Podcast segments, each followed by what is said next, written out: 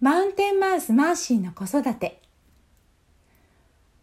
大島大橋のすぐそばにある大畑中学校での講演の仕事があったため今回は3年ぶりのマーシーの実家の中谷家に全泊し久々の正信お父さんと静江ママたちと楽しい里帰り時間を過ごしました。夕方入っての朝早く出発で滞在時間は十分ではありませんでしたが中身の濃い時間となりました。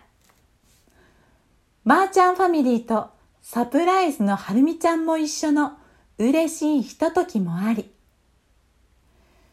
そして太陽くんとの再会。赤ちゃんだった太陽くんは年長さんの5歳の男の子に成長していました。そしてずっとマーシーが整備してきた山仕事に一緒に向かうと。私の手をぐいぐい引きたくさんのことを教えてくれる。太陽くん名場面集をここにご紹介しますね。ここはね太陽とパパとママの一人モアナなんよ。あわさんが来てくれて、喜んでるんじゃない？ほんと喜んでくれてるかね？うん、喜んでるよ。ここに足をかけたら大丈夫やけえね。太陽の後ついてきてね。私の登るスピードを気にしながら、竹林の斜面をぐんぐん登っていく。途中で山の神様にご挨拶。山の神様、どうぞよろしくお願いします。二人で手を合わせて斜面で挨拶をすると、その直後に私が見事に派手に滑りこける。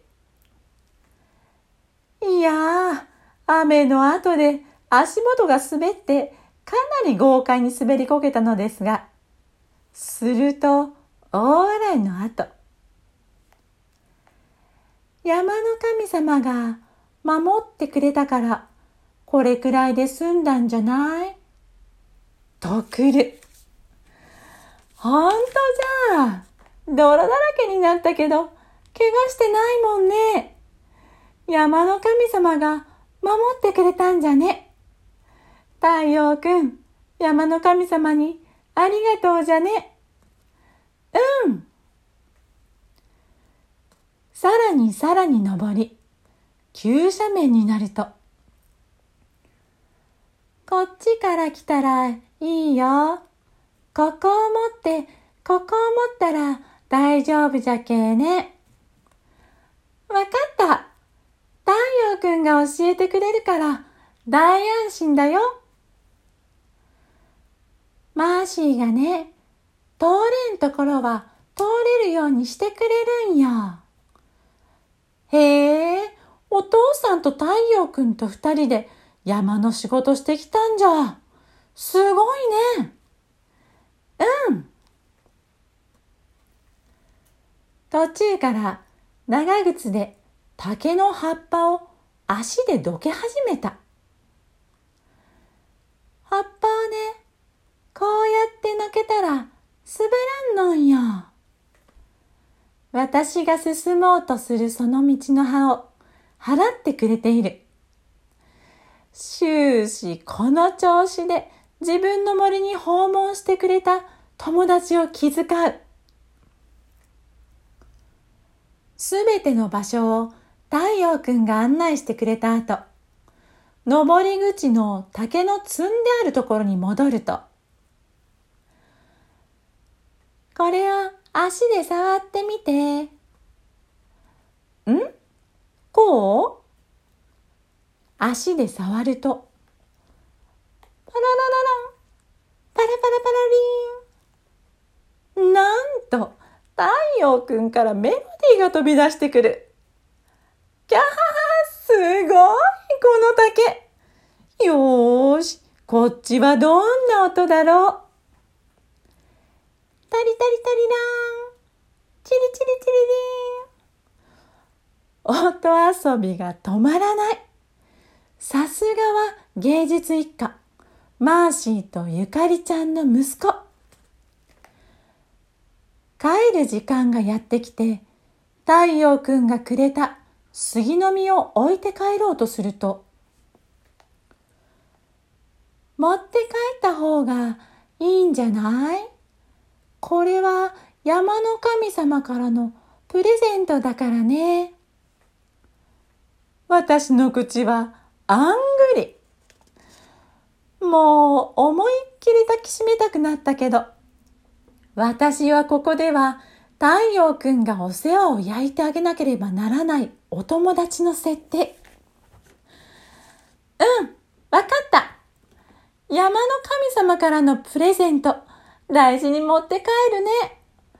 これ、あわさんの宝物にするね。うん。わかりますか？このエピソードの数々の中に何が見えるか。本当の子育てとはこういうことなのだなぁと思うのです。お父さんが喜びの中、楽しく山仕事をする姿。そこから働くことは喜びでもあることを肌身で感じている。お父さんが山で自分にかけてくれた言葉や守る行動。それを今度は自分が他者に自然としてあげる。自然への畏敬の念。親や周りの大人が何気ない会話の中に入れている山の神様への畏敬と感謝の心がふとした時に自然に言葉をつく。5歳の子がちゃんとわかっているのです。初めて来た人を自分がいろいろ教えてあげながら、自分と同じように安全に山で過ごさせてあげること。もうできる自分ができない人を気遣いながら待ってあげたり、守ったりしてあげること。それは全部自分がお父さんにしてもらってきたこと。マーシーが山に太陽くんを連れて行くのは、もちろん素敵な親子時間がそこに生まれるからだと思うのですが、様々な体験と経験を通して自然に教えているものがそこに山のように見えてくるのです。子育てとはこういうことなんだなぁと改めて思うのです。教科書や口先ばかりではなく、日々の生活やこうした働きの中で自然に身につけていくものなんだ。多分、それは子育てだけではなく、いろんな人々の関わりの中にも、太陽くんとの楽しい時間の別れ際、次の再会の太陽くんの約束の指定は夢の中でした。